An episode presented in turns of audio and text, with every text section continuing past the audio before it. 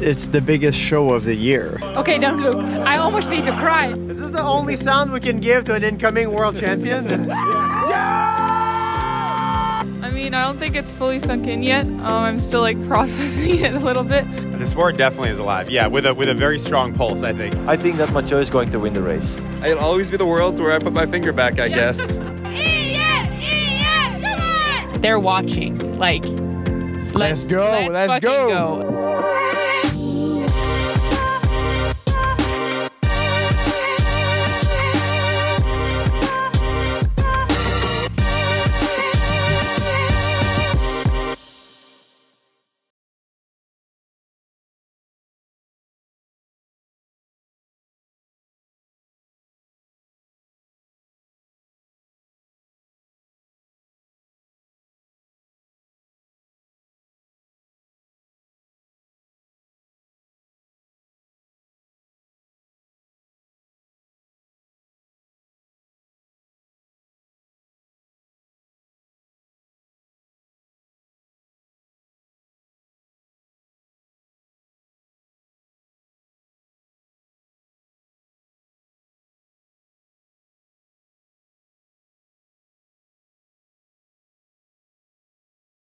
Hello, everyone. Welcome to the Muddy Mondays podcast. I'm Maghalie, I'm David.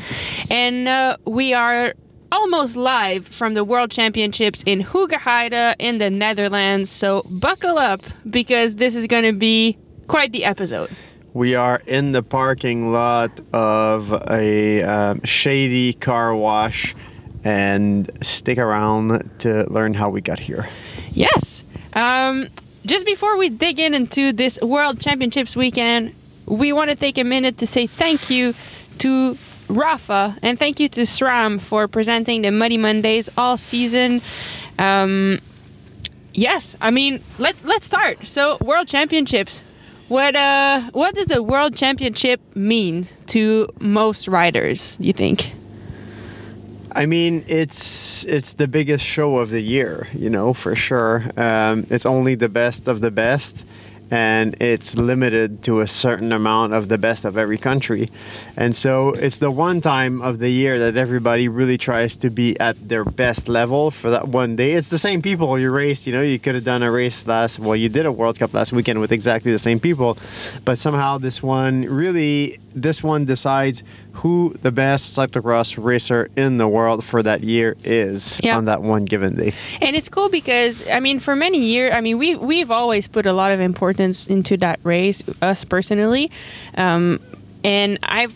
To be honest, I've kind of always wondered if, if it was the same for everyone, uh, or if everyone was putting as much importance into that, that one race, or if others look more at the season as an overall. But the more we've grown into this sport, the more I realize everyone's kind of like that. You know, uh, you, we talked to Lucinda yesterday, and for her, this was the one race of the year, and for many people, that's the case. So it's kind of cool because you feel you feel this emotion around the race venue. Um, I think it's everything is exponential. Everyone is putting more focus on their equipment, more, more focus on the course pre-ride, more focus on every little thing to make sure that this day is kind of the, yeah, it's the ep- epitome of of the sport.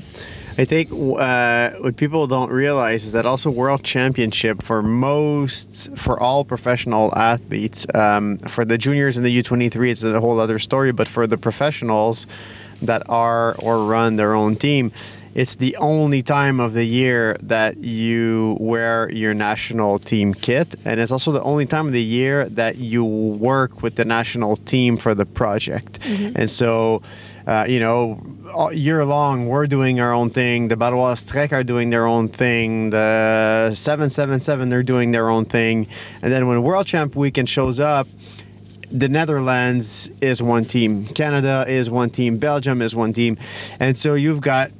We have the luxury uh, it, that I mean, it's not a luxury, but we, we we help implement this rule in Canada that if you're top ten in the world, you can kind of do your your your side project from Worlds, um, which allows us to sometimes not stay with the federation if they have like a, sometimes there's so many of them you know there's like 20 30 kids and, and 15 staff and it gets chaotic, and and they have to get to the races super early, or you get more chance of being sick if you're around that many people, or they stay in housing that's more affordable and maybe not as comfortable as for them for a week. It's fine, but when we've been on the road for three months, we want something that's a bit more comfortable.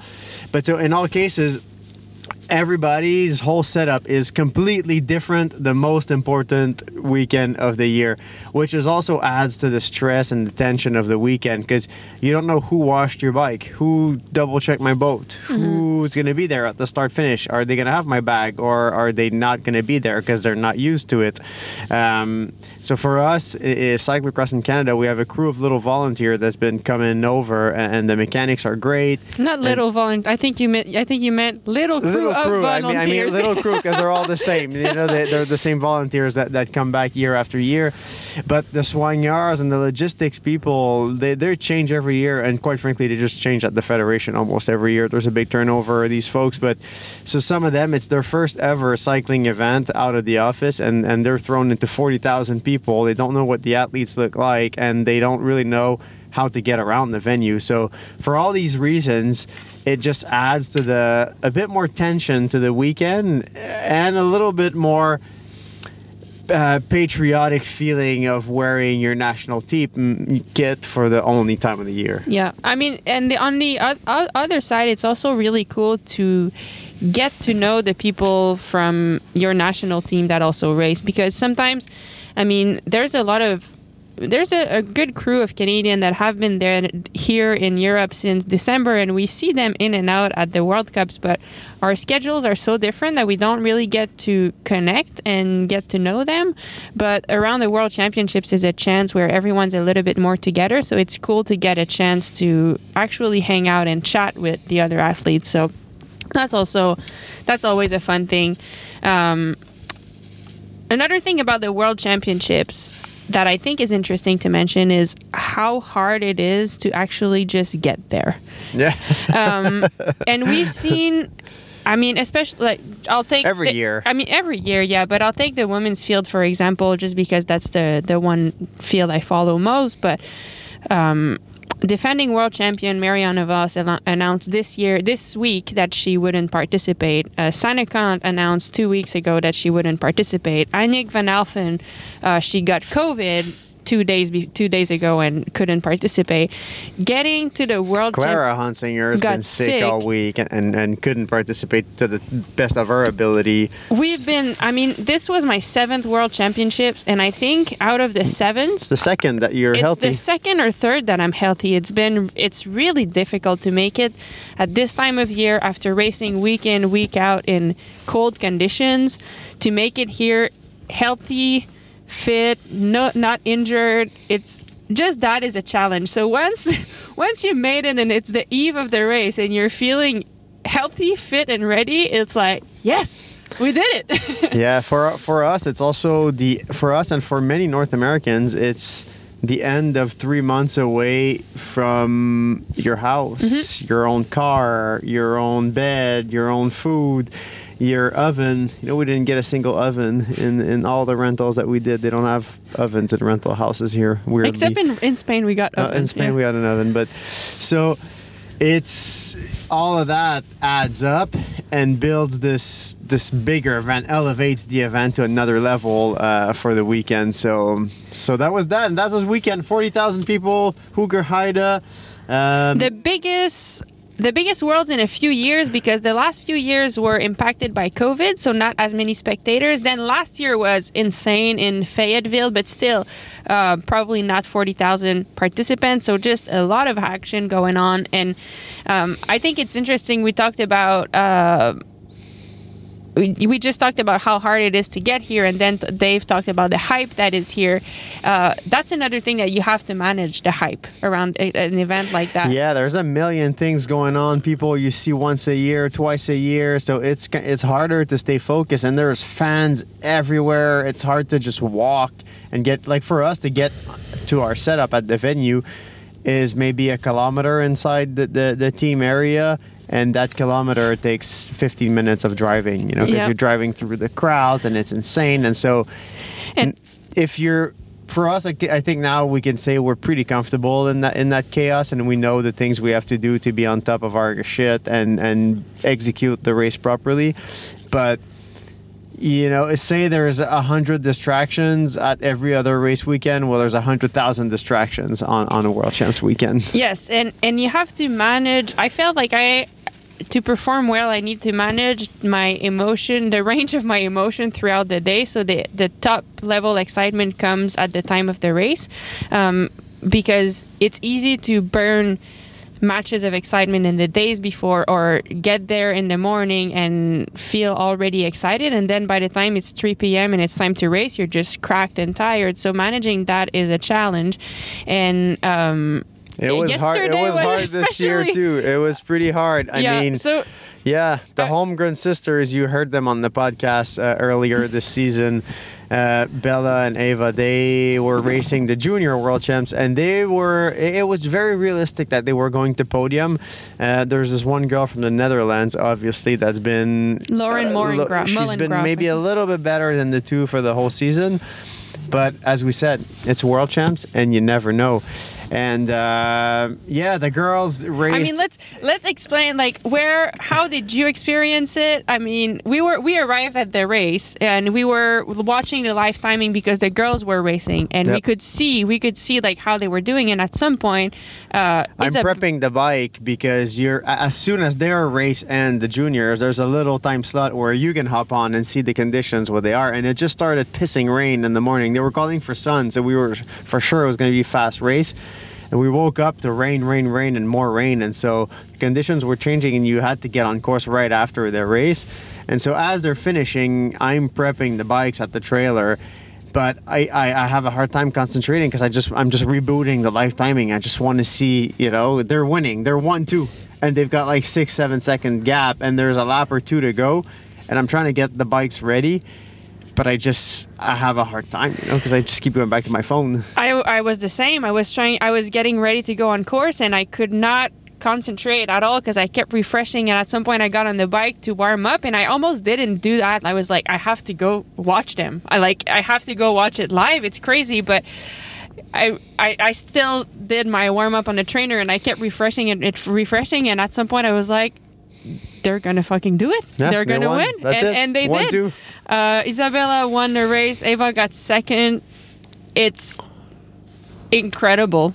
Uh, I think for people to understand the magnitude of this for cyclocross and for, for cycling in Canada, if you go back when we started in the sport 10, oh, 10 years ish ago, there was no U under 23 women category, there was no junior women category. And there was for sure no Canadian medals. Um, I mean, before the, the girls this weekend, there has never been a Canadian medal at the World Championships. And so it's to not only medal but actually but win, win, and finish know, one and two. It's crazy. It's it's crazy. It's like some I've said it before, but it's like an African coming over and playing in the NHL, playing hockey, and just destroying everybody and being the best player in the league. Yep. Which is is crazy, but it it was hard for us to. It was really nice. I think we both, you know, I think we both cried a little bit, to be Mm-hmm. honest, but it was hard to stay concentrated so we really had to kind of reset before your race and and and focus on what our tasks were for the day Yeah, it was so cool though to feel that. You know, I'm kind of a, I'm a racer. I'm competitive, and usually around the races, I, I mostly think of myself. To be honest, like it, it's a harsh truth, but that's usually what it is. It was one of the first time that I deeply felt so much happiness, so much pride, and so much emotion for someone else's results. I was I just I was shaking. Like I couldn't I couldn't believe it. And one of the cool moments was we tried to go see the award ceremony and they wouldn't let us in, so we had to go on course. So we went on course, but I could hear the national anthem and I could hear that they were calling Isabella Holmgren and Eva Holmgren on the podium. So I was like, oh my, I have to, I have to see this. So I found the the, the nearest flyover on the course, and I thought I'm, I'm going to be able to watch from there. As I got on the top of the flyover, Sidney McGill, the other elite woman Canadian, was already there like sat on the on the side of the flyover watching the big, the big screen. So we both sat there for like a few minutes, like crying and hugging each other. So it was a really special moment, and and uh, I, we I felt privileged to be able to know to witness it. You'll hear uh, you'll hear from from that moment later in the snippets. But I was in the pits because when Mags goes for pre-ride, I bring the second bike in the pits, so that way if something happens, if she wants to try another type of tire, another pressure, we can swap bikes. And so I was in the pits with Jeff, Sid's dad, and and some of the American mechanics in there, and we also were like, wow, like this is insane, you know. Yeah. But there was a big screen and we were able to watch it, but it was pretty cool to witness. I'm in the pits with McGovern and Mike Berry, and Mike just mentioned they have uh, the national anthem going and two Canadian flags on the podium for the junior girls. Just went one two. Mike, can you say that again? I thought that really explained it well. It's, we're, I'm impressed they had two Canadian flags to hang up. We're all pretty impressed by the girls and by the UCI for this one. Eva, Eva, Eva, Eva, Eva, you've been on the podcast before. Where's the big frog? Oh my god! That's what I wanted. You all made us cry. Good job. You're gonna make me cry. I'm just pulling my eyes out. On Facebook. We've got hogs going all along. Um, Eva, you've been on the podcast before. We always knew that there was something special about you and your sister, but now I think the whole world knows. What what happened today? Um, what happened was a miracle came true. Um, my sister won the world champs and I was second and I couldn't have asked for anything better than that. It's it's amazing and it's all thanks to the mountain of people supporting us, especially you guys. That's that's awesome. We saw the interview, and obviously we were crying. I still kind of am a little bit, to be honest. And and we saw your your the finish line, and the first people that were there were mom and dad. Uh, and your sister, so your whole fam well, not your whole family because you got more siblings, but everybody who was out here in the Netherlands, the Holmgren, they were all there with you at the finish line. How special is that? It was really, really special. Um, I was celebrating across the entire finish straight, and to be able to hug my family at the end and my sister, it was awesome. Well, thank you so much. The future is bright. Thank you. I, I just grabbed Rob for one second. We had you earlier this season on the podcast, Rob. You're making a comeback. Your daughters, your daughters, uh, who I believe you also coach, uh, just went one two at World Championship. What do you have to say? Anything you want. pretty good. uh, I, I honestly I don't even know what to say. Uh, I was hopeful for one on the podium, and then to be one two. Awesome, and I don't. Yeah, the two flags raised at the same time, like you said, Dave. Like shocked they even have two. The, I know your wife is here too, the, the, the girl's mom, and I saw a picture at the finish line of uh, all of you hugging. How special that is. that was pretty good. Yeah, that was. Uh, I couldn't have asked for anything better. Awesome. Thanks, Rob. Is this the only sound we can give to an incoming world champion? yeah!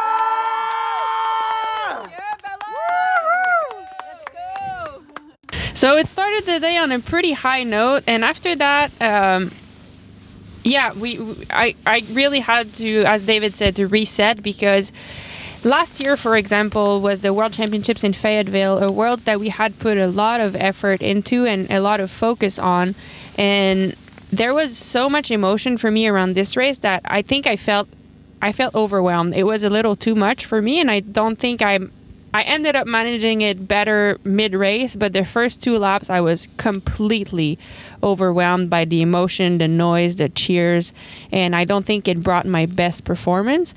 So this was a mer- memory that was very clear in my mind um, yesterday, and I didn't want that to happen again because I had the same excitement for for racing the World Championships.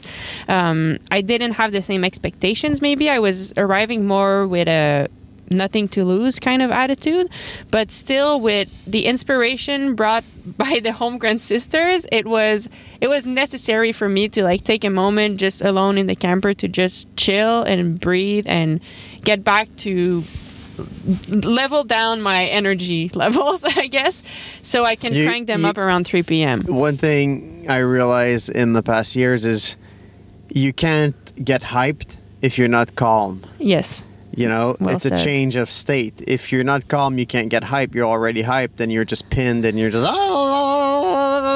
Mm-hmm. So you gotta be able to learn to get calm before you can get hyped. Yeah.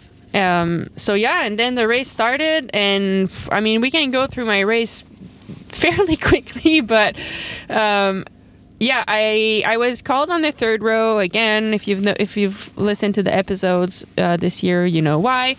Um, and when it was my time to line up, I had two opportunities for spots. I could either line up in the line that was led by Lucinda Brand, followed by Clara Honsinger, and then it would have been me. Or my other option was Puck Pieterse, followed by Marion Norbert Riberolle from uh, Belgium, and then it would have been me. So I chose to go behind Puck, be Puck and Marion because Puck has been one of the Safe bet. Safe bet. Yeah, I thought like that's I actually thought this is going to be great because Puck has been so good at starts. I know Marion's a good starter and very aggressive, so I was like, perfect. I line up there, and once the light turned, I was actually, I need to say that, I was, I knew that I had to move up quickly. So I was ready for a first fire, really fast lap. Yeah, your your goal, what we discussed was put yourself in the game. yes. You know, don't start a race from behind. Like it's even if you make one lap that's really really hard and you put yourself in the game, um, and then you fail a little bit. At least you give you might get wings from being in the actual race, and so Yeah. that was the idea. Yeah, and I knew that it was a smaller field, and that it's usually a bit easier to pass to make your way through when it's a smaller field. So, I think I really thought it was possible. Uh, it's also Hoogerheide starts on a long climb, and I, it's a start that suits me well. So I felt like It's wide also. yeah, I felt like I could do well there. Um, then the light turned green. I clipped in. I went forward. Boom! And at Book this fuck up. Puck didn't. She pushed herself with her foot. I don't know what happened, but she went backwards. So Marion hit her. I hit Marion. I had to put my foot down. Everyone else rode by me, and here I was, like last place. Dead last. I then I sprinted up the hill. Suddenly, like in my mind, it went from, oh well, I guess it's gonna be a chase chasing race. Um, so I passed a few people on the on this on the start straight, being very aggressive, but I didn't manage to do very well in the turns. There was a crash. It was chaos, and I was literally dead last, which I didn't know. Luckily, I never looked back, so I didn't know that I was the last person out there. Um, and yeah, suddenly it was just a game of like how many people can I pass? And I was really trying hard to stay in the moment and not think about how many laps we had left or where where I was. It was just about okay, how can I make this turn the best? How can I be the best here and like be faster here and create momentum? Um, I got caught in a few good battles and yeah, eventually I won my battles and got to ninth place. So that's the best. Uh, that was the best I could do in the end. Yeah, it's not. It's a it's a great result at Worlds, you know, and, and, and honestly, if it's been our, our toughest and, and worst year in terms of health and results uh, that I can remember, and if in the worst of years you're ranked, you finished the year ranked ninth in the world, we'll take it. You Yeah. know, it's not it's really good. Um, we you were posting laps. I can i always see in the pits in world cups and world championship we see the live tv so what people can watch we also can see it. There's a big screen in the pits so we can watch it.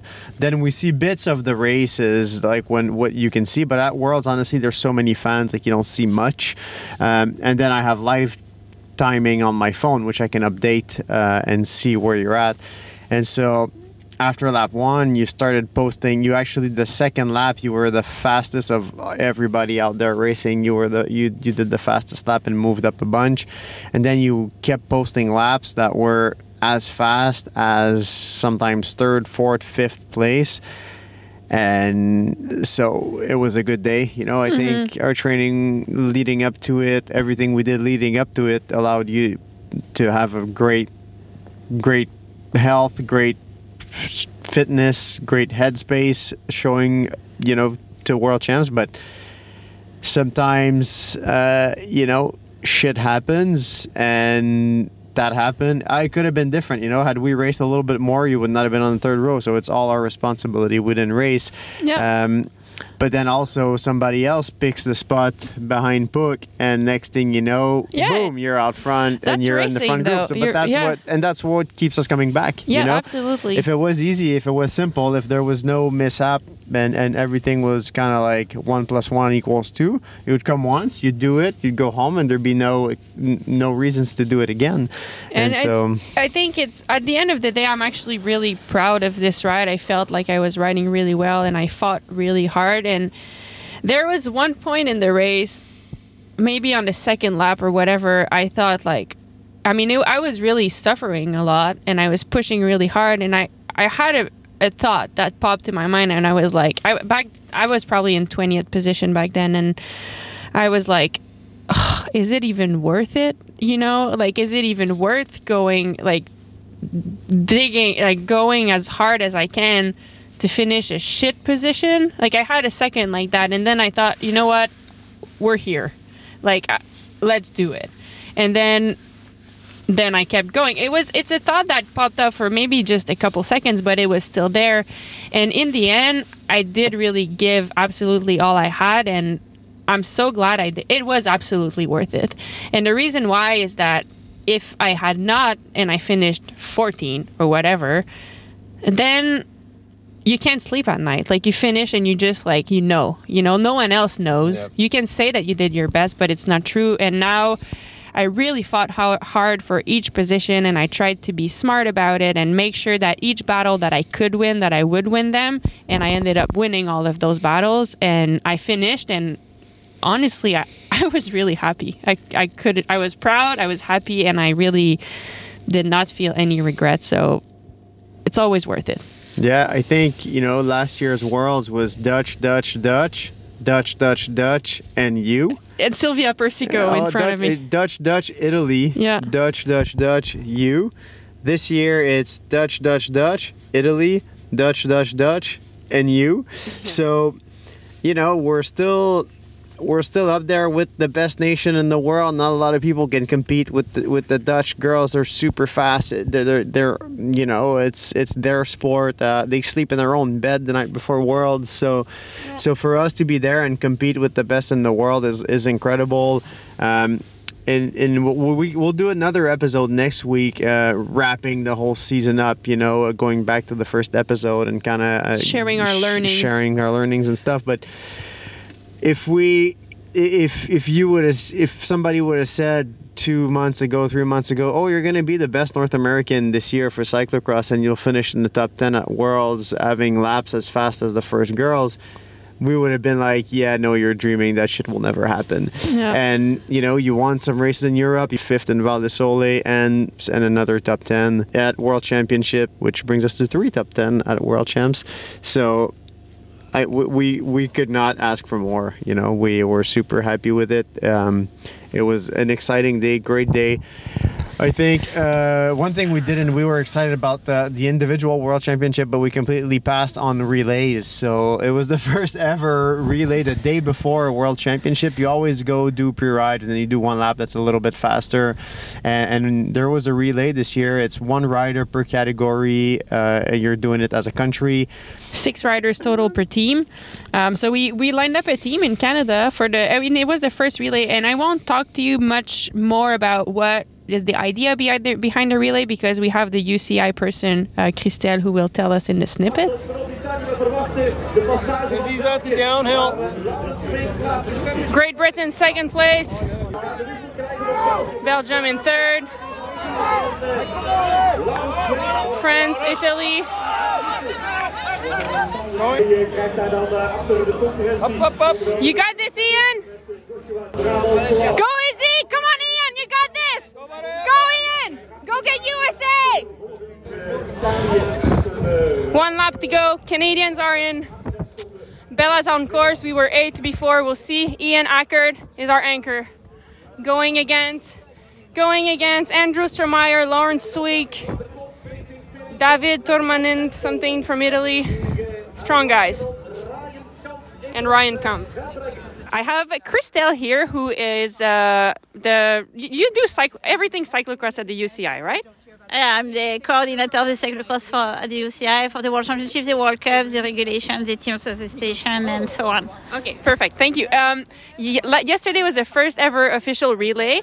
Is that something that you've been thinking about for many years at the UCI? And and what did you think? Uh, did you think it was a success? Yes, we, we, we want, in the interest of uh, national teams and athletes, uh, introduce new formats so that it has a real sense to come for one week for the World Championships, as you did already in mountain bike, and that's not a, a new new thing.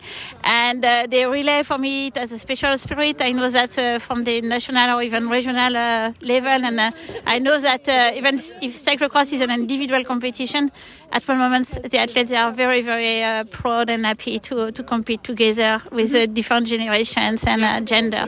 So yeah, I was uh, pro- first to have the test event in Fayetteville. Mm-hmm. With the COVID, it was not easy to have a lot of uh, teams, but uh, okay, we were preparing, and um, yeah, I was super happy with the spirit of the Dutch team, for instance, yeah, as the winner, but also all, all other teams. I'm very grateful to uh, Poland and Sweden. You have maybe not noticed, but they have sent all their riders to their wow, team relay. Wow, so, but, cool. so they, they, they, were fighting to have a women U23, something like that. But uh, I, I, feel that uh, nations are really interesting.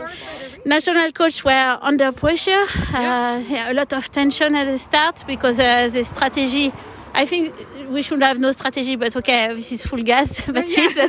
but uh, it seems that uh, all nations want to have uh, one strategy, yeah. and they were all under tension. So it it, it just shows that um, they are interesting to the relay. Yeah. So for me, this is a success.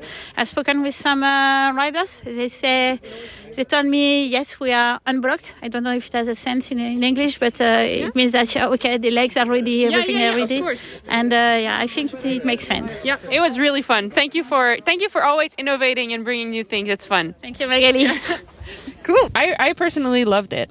I it's fun, you know. It's fun to be part of a team. Very fun to be part of a team. Very fun to have a chance to test the course at full speed, at maximum speed. I think you learn a lot. Personally, I did learn a lot of how the race, how the course rides at full speed, how are, which corners get tricky when you go full gas, uh, where are good places to pass. So those are all things that you get to experience in the relay that maybe that that you it, are harder to experience when you're just pre-riding because you you just won't go as hard or yeah, as and fast. there might be someone you know out there checking the corner when you pre-ride, yeah. and then there's no one on the course for relay. You know the course is all yours, and I think it was a good opportunity to see how fast you are on one lap compared to the other girls as well. It gives you an idea of kind of can you be in the game? Can you be in the game tomorrow? Am I a minute off on one lap, well, that's unless a miracle happens. You know, I'm not fighting for anything tomorrow. But yeah. you posted some of the fa- again the set equal with Silvia, same lap time 7:19 in the relays, and we were like, oh well, that's pretty good. You know, uh, we're yeah, Silvia we Persico is someone that I'm happy to be as fast yeah, as. She's, yeah. she's a solid we rider. might actually be in the game. So yeah. so the relay was awesome. Canada ended up seventh. Um, I think for me, um, it helped it helped physically and mentally too. I talked about technically in terms of the course, but I think mentally you do that race, it's not as much pressure, but still you you feel the pressure because you want to do well for your team. Um, and it puts you in the right mindset. Like once that one's done, it's like, okay, now I'm ready. Like I'm into these world championships already. It's let's go. And so it, it helped in that way and, and honestly physically I felt really good the next day. So I don't know. Maybe we need to start doing like maybe a more relays. full gas lap the day before more often. So. Um, yeah, I mean, I think I think those are the most uh, the biggest things that um, we. Yeah, want. I think you know, for us, as we said, we're we're leaving tomorrow. We're leaving. Um, it's a big production. It's just the two of us and Mia and, and, Dave so, did an Dave did an amazing job of packing. We have a lot of stuff. So we have three bikes, a bunch of sets of wheels. We have a dog crate. We have three, four luggages. We have so much stuff, and Dave managed to pack all of this in a non-stressful way for me during the whole week. So it made it easier um, once the race was done. And then he packed the, all three bikes after the race yesterday while I was schmoozing around and doing nothing. yeah. So, uh, you know, for us, there's the race and then there's the race to make our flight. And so yesterday, as soon as the race ended, I had all our three Evoc bike bags um, with me at the venue, packed everything up, packed all the 10 wheel sets we have here, uh, take all the discs off, take the cassette off, take the bars off, uh, make sure everything's lubed and dried. So if we end up losing the bikes, everything doesn't get rusty. Um, just clean. We we earlier this week, um, I rode to go pick up a second vehicle. So we have like a small minivan also for World Championships. So that way we can go drop the camper van, put our luggage in the minivan, and then from there drive to the airport.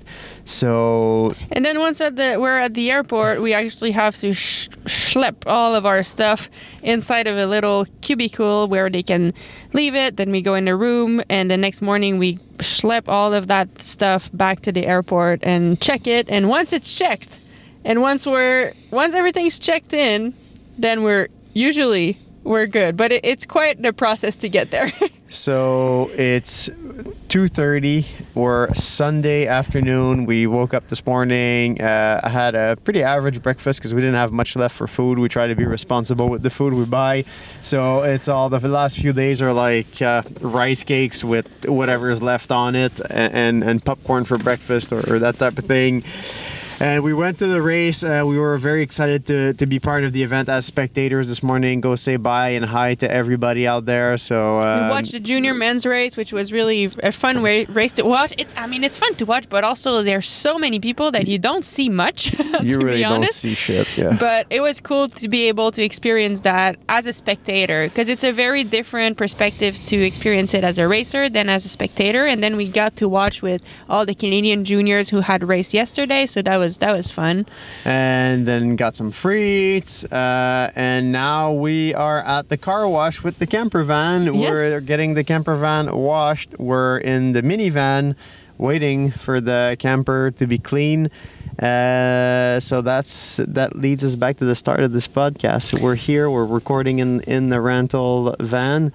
Uh, we're driving from here an hour to drop the camper van, then another hour to drop uh, to to the airport in Brussels. We sleep at the hotel there, and then fly home tomorrow morning. Hopefully, our flight's not delayed and all is good. Uh, Um, we have some questions. oh, I do. I had a question so too. let's first go to the snippets. We have a lot of snippets, so stick around. Uh, a few interviews. We had Adrie van der Poel. We have Sven Nys coming on. We have Lucinda Brand, Christelle from the UCI. We have uh, Sidney McGill and her dad. A lot of people came in. Of course, we have junior world champion Isabella and second place uh, at the junior champion Ava. Uh, we have a lot of people, so stick around. It might be more snippets than usual, but come on, it's the World Championships. So let's hear it. Um, and yeah, let's let's let's go to the, the snippets. Okay, I met uh, the one and only Mr. Adrie van der Poel here. You are the you are the one who created this course. What what did you have in mind, and what do you think uh, after watching one race? Are you satisfied? I think it's uh, quite different because uh, f- a couple of days ago there was still a lot of uh, water on the circuit. Okay. But it, uh, the last five days it was dried, dried completely out. It's going to be a fast race. I t- and uh, the, uh, the the only thing I hope is that uh, the riders and the riders they they enjoy their stay in uh, in Hoogerheide and they enjoy the the circuit. Yeah, it's always fun coming to race here. I think it will make from fast and uh, tactical race, so I think should be fun for the fans as well. Yeah, I think, and there are going to be a lot of fans. So I think, uh, especially Saturday, Sunday, you're going to be a lot of people. So hopefully, we we can enjoy two uh, two days, and I hope the the riders, riders, they enjoy it, and also the public. And then after Sunday evening, everything is finished, and then Then you can go on vacation. no, not vacation. We have all to clean up. Oh yeah. well, thanks for having us. Are we live right now?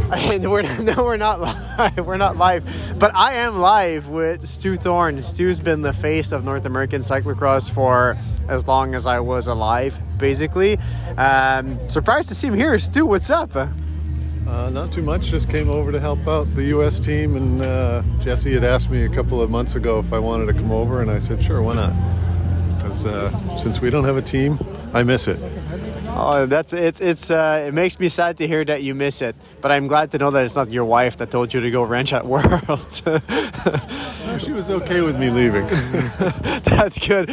What? Um, how do you see? How do you see this whole production from a completely other eye? You know, now you're basically an employee. You you used to run a team that was the biggest North American team for the longest time. Now you're here, and your responsibilities are much lower. How how does it feel? It's kind of relaxing in some ways because I don't have to worry about too too much, and people can tell me what to do, which is good. Uh, and I'm happy to help out. So it's a it's just it's a whole different perspective, and it's been a long time since I've had to do anything like this because I worked with USA Cycling way way way way back in the day. So it's come full circle. Awesome. Thanks, Stu. Yeah.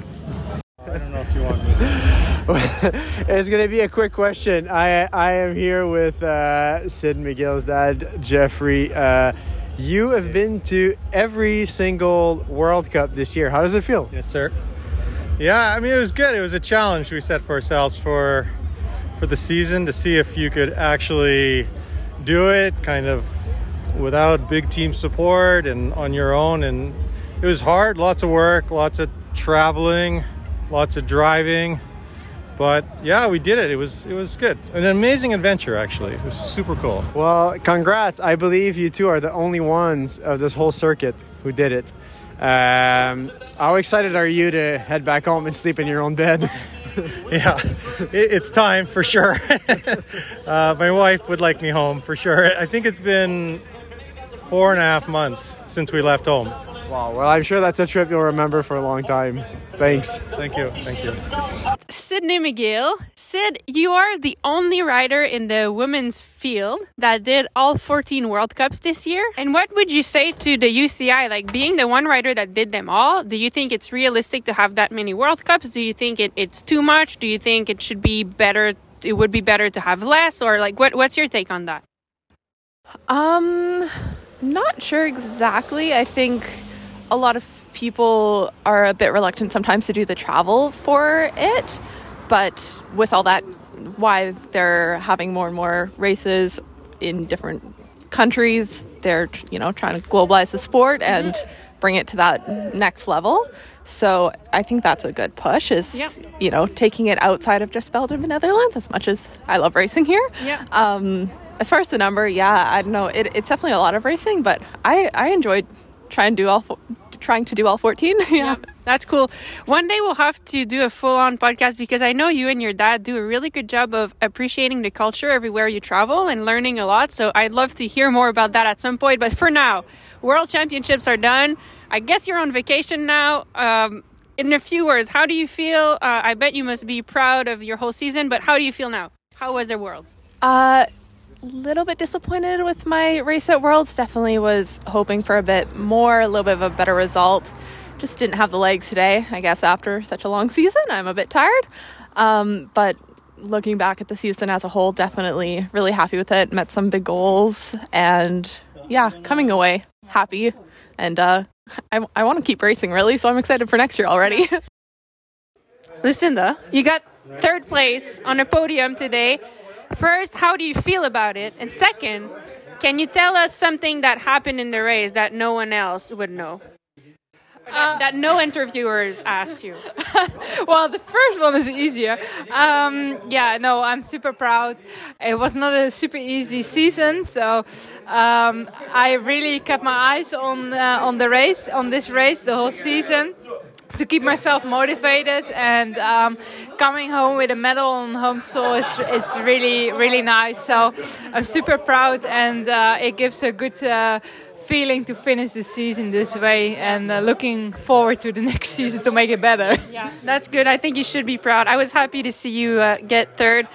And uh, now, is there either in the lead up to the race or does something happen that no one would know, but that like you you know about and it makes the winning even better or, or something like that? um, no, um, yeah. The first thing comes up in my mind was super weird at the start line.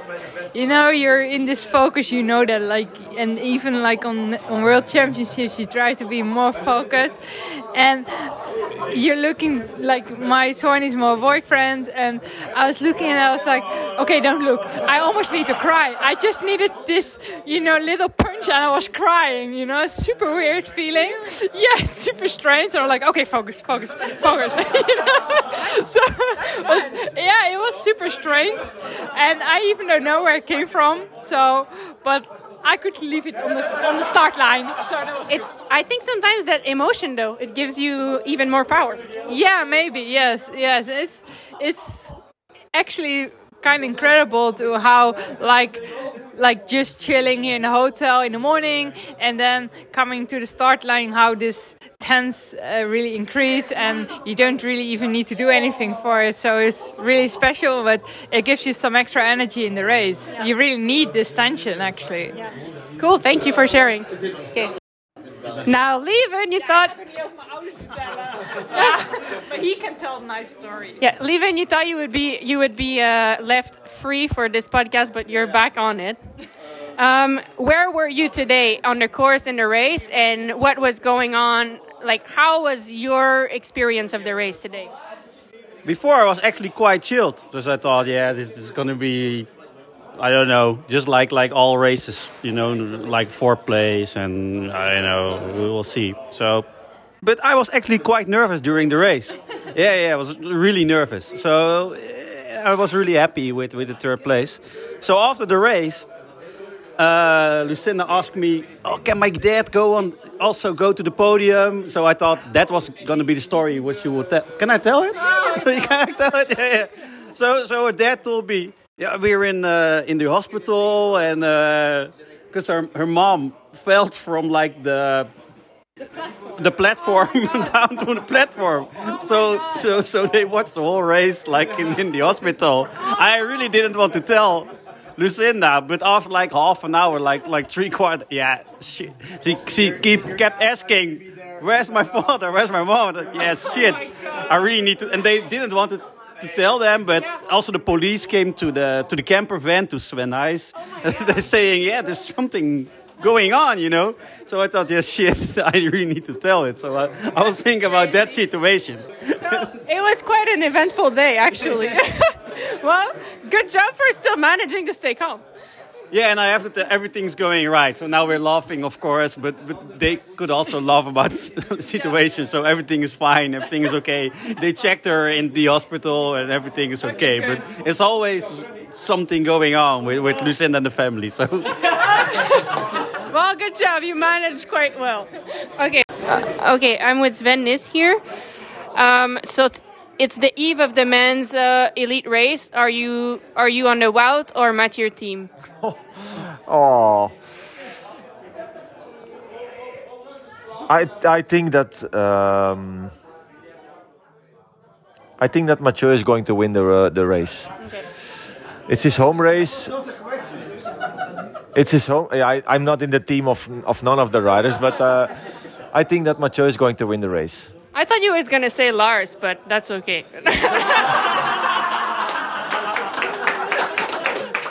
That was not your question. Eh? I know, I'm joking. Okay, last question. I think it's the question that the whole world wants to know. Do you have the cyclocross fever? Yes, I have cyclocross fever. Yes, awesome. Yeah, yeah, yeah. Thank you so much. That's perfect. We zijn weer bij de Stairway to Heaven met de jonge Franso's. Ian! Ian! Ian! Ian! Ian! Ian! Ian! Come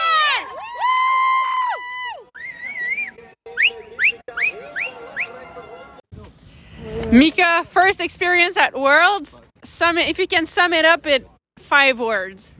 fast race, super fun, excited, just wonderful. It was such a great experience. That's awesome. Good job. You're, Thanks, guys. You're gonna want to come back. Of course, why not? It's just amazing, yeah. Awesome. Well, congrats out there.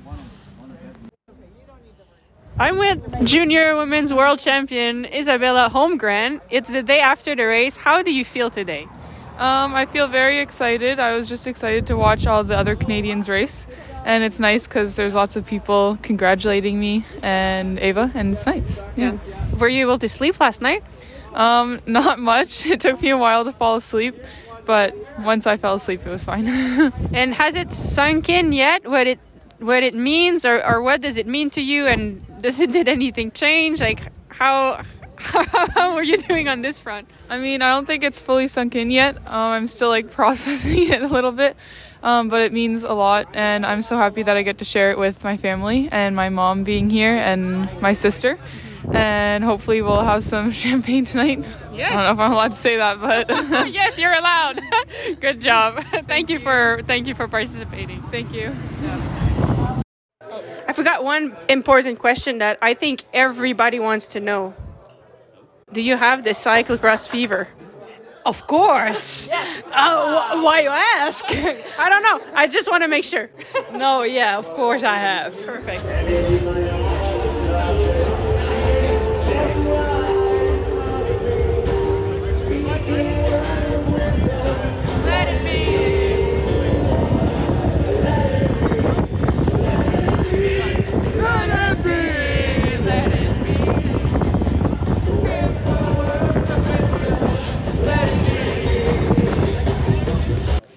We're in the line in the customs on Monday morning, and I ran into AJ August, who had the gutsiest ride of the day yesterday in the junior men's race. Race with the skin suit torn open. What was going on in your head when you hit the pavement and you were like, "Oh my god!" Like what? what was? It was. I think it was really heartbreak because I knew it was pretty much over. Once I saw my bike just completely destroyed, pretty much. Um, but then, yeah, I just thought I'd keep fighting, so just went on.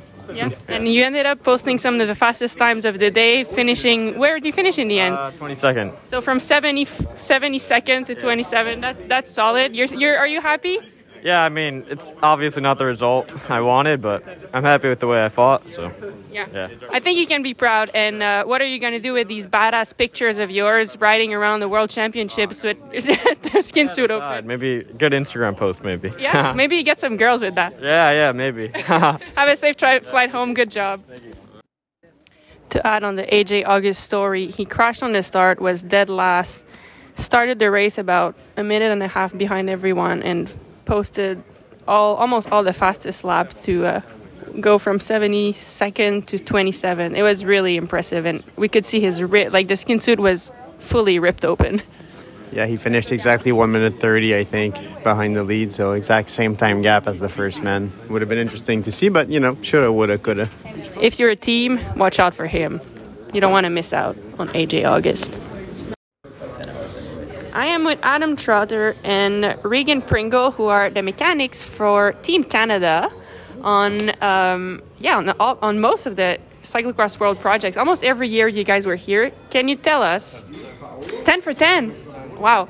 Okay. Uh, your highlight of this year, Adam. Highlight. Finally getting some rainbow stripes. I never thought a Canadian would win it in Europe. Yeah. It's just wild. I agree. Regan, your highlight? Uh, probably the lowest attrition rate that we've ever had at a project as far as athletes finishing. Your race was f- amazing. Watching Vandenham snap his finger back into place, and of course the Holmgren sisters one twoing. Yeah.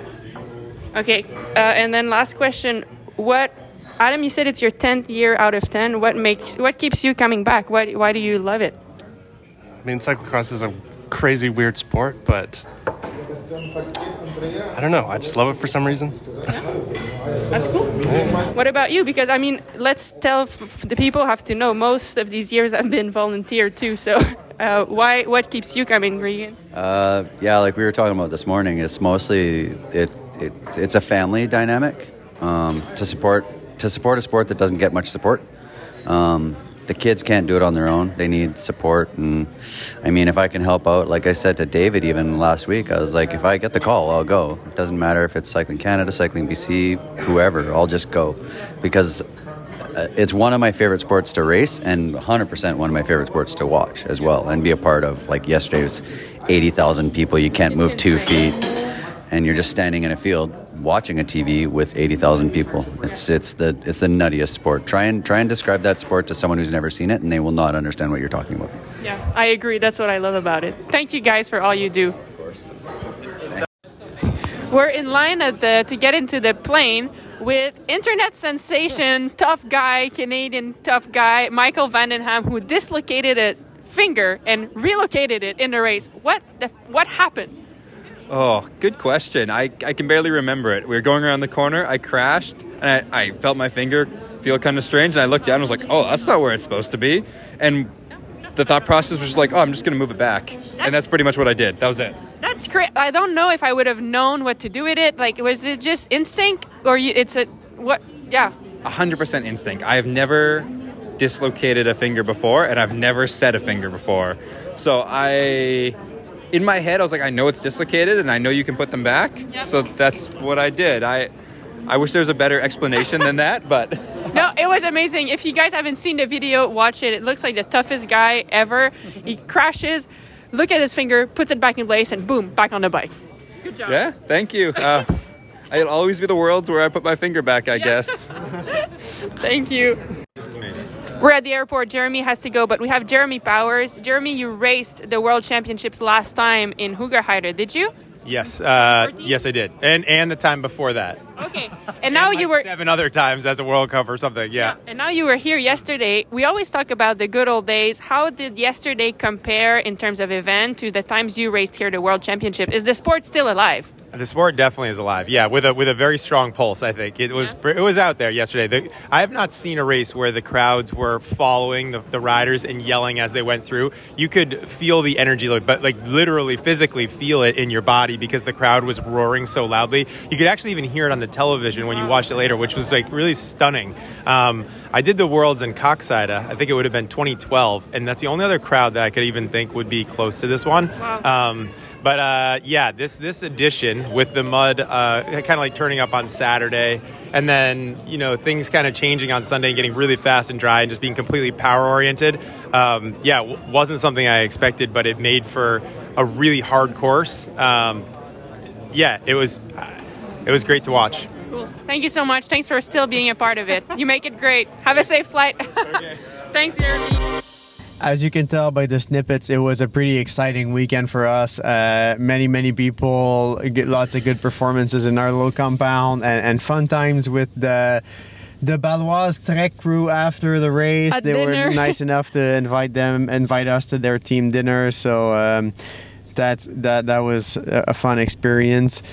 Um, before we hit the question, uh, I think it's it's very important to mention once again the podcast is brought to you by our friends at Rapha and SRAM, and I want to say something spe- something about SRAM just because I think it's worth mentioning. Shimano sponsors the World Cup and the World Championship, and it's a it's a for as long as we've been in cyclocross, Shimano has been sponsoring the series and the World Championship. It's like one of the main sponsors. SRAM sponsor a, a, a fair amount of teams, you know, and, but they don't. They're not a sponsor of the event. So we actually help them through our federation. We help SRAM get accreditation to get into the venue.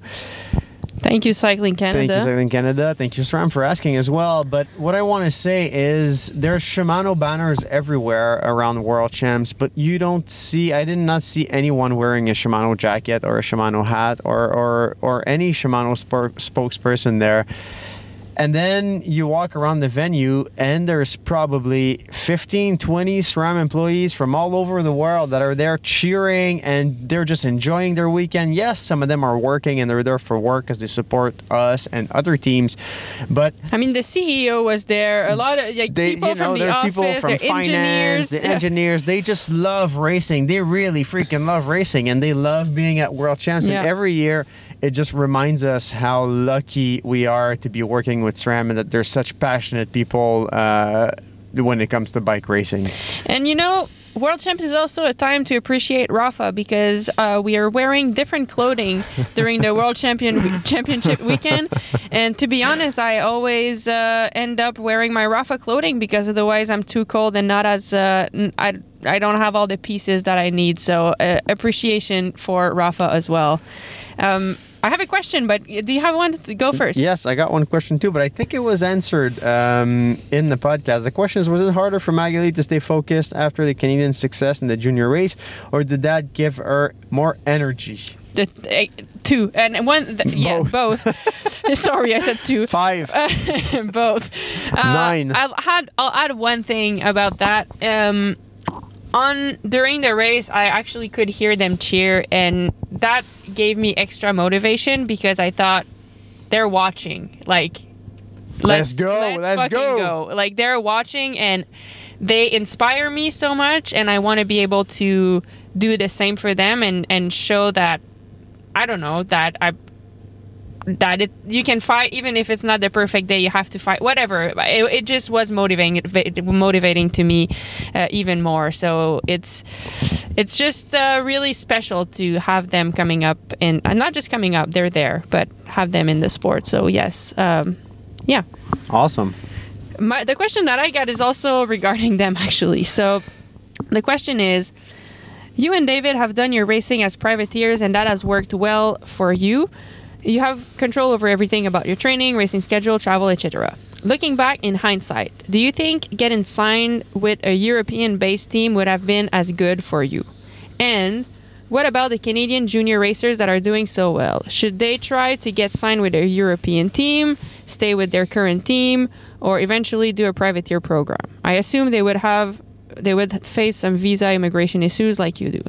It's a it's a question that we could talk about for a very long time, but there's a few things that I want to touch on. First thing is um, the sport has changed tremendously since I've been in the sport.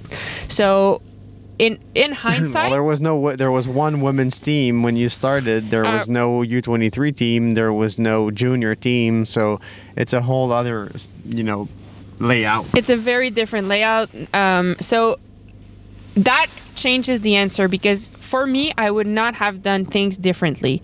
Um, I, I'm happy with the way I did it. I signed with a pro team when I was younger, but it was with the Clif Pro team back then. It was a North American team, so it made it easy for me. We st- they gave me a little bit of European experience. They brought me into the into the circus of cycling so i got to meet people which allowed me to have a privateer program and and and i would not do things differently right now. I would i wouldn't want to sign for a european team. Now if i was to come up right now i don't want to say i don't want to give an answer because we're different people you know they they but I, there's two things like one thing right now as a 29 year old i would not want to move to europe because we have so many things that are established at home. Like dave and i are married. We have a dog. We have a house.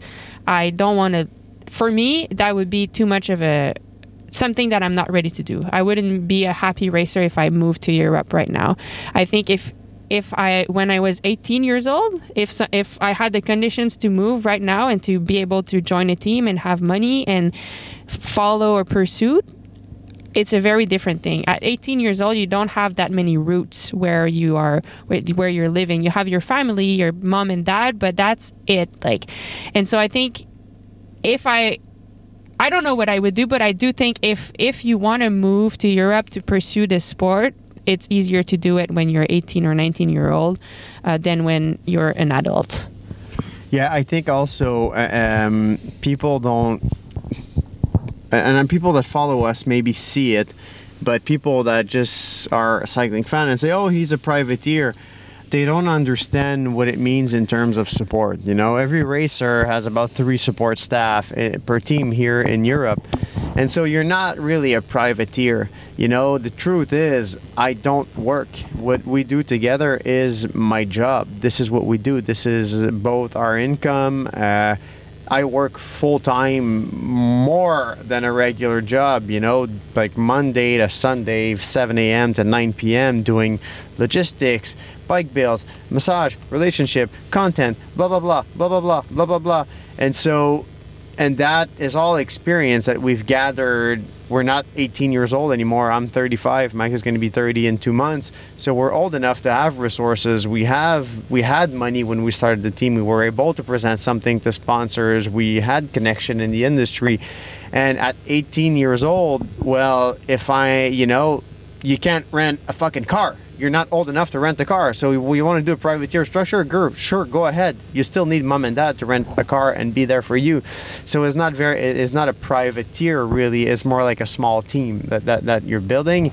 and and that is hard. You know, if your boyfriend or if your wife is your support, your your your staff, if you will, then it works really well.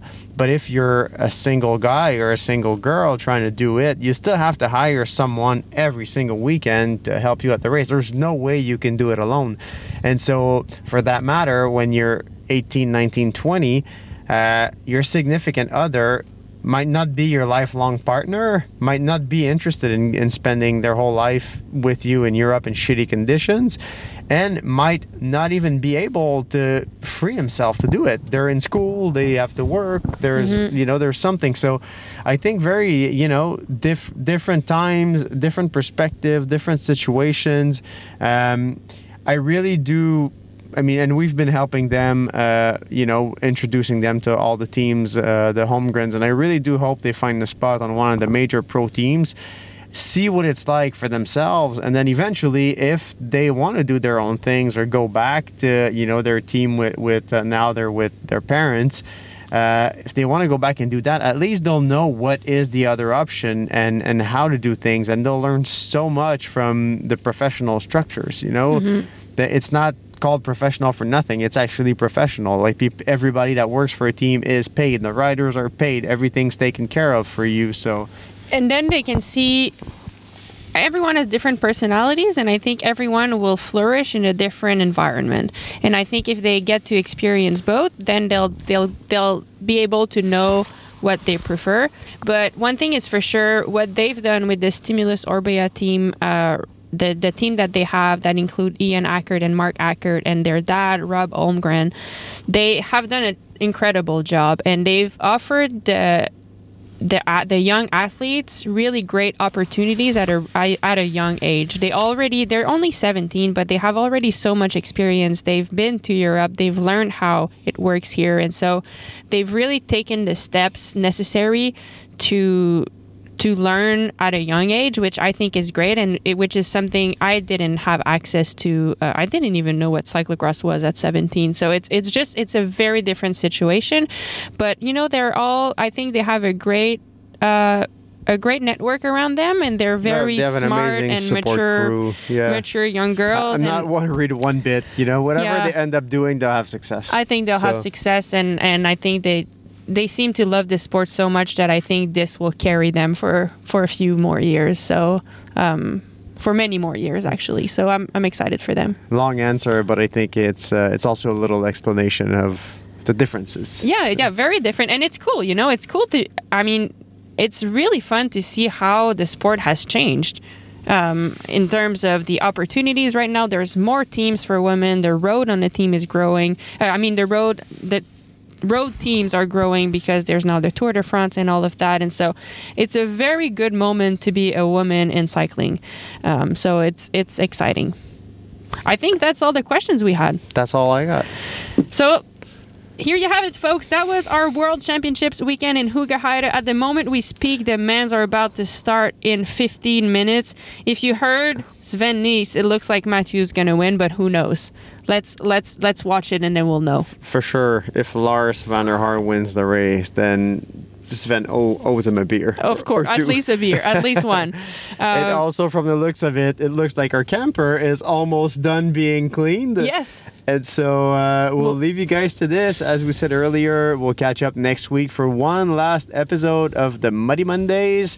We'll wrap up the season, go back to the goals we set for ourselves before leaving. Um, so, share yeah. highlights, share low points, all of that and more. So stick around. Thank you for listening. We talk to you next week. And thank you again, SRAM and Rapha. Cheers, everyone.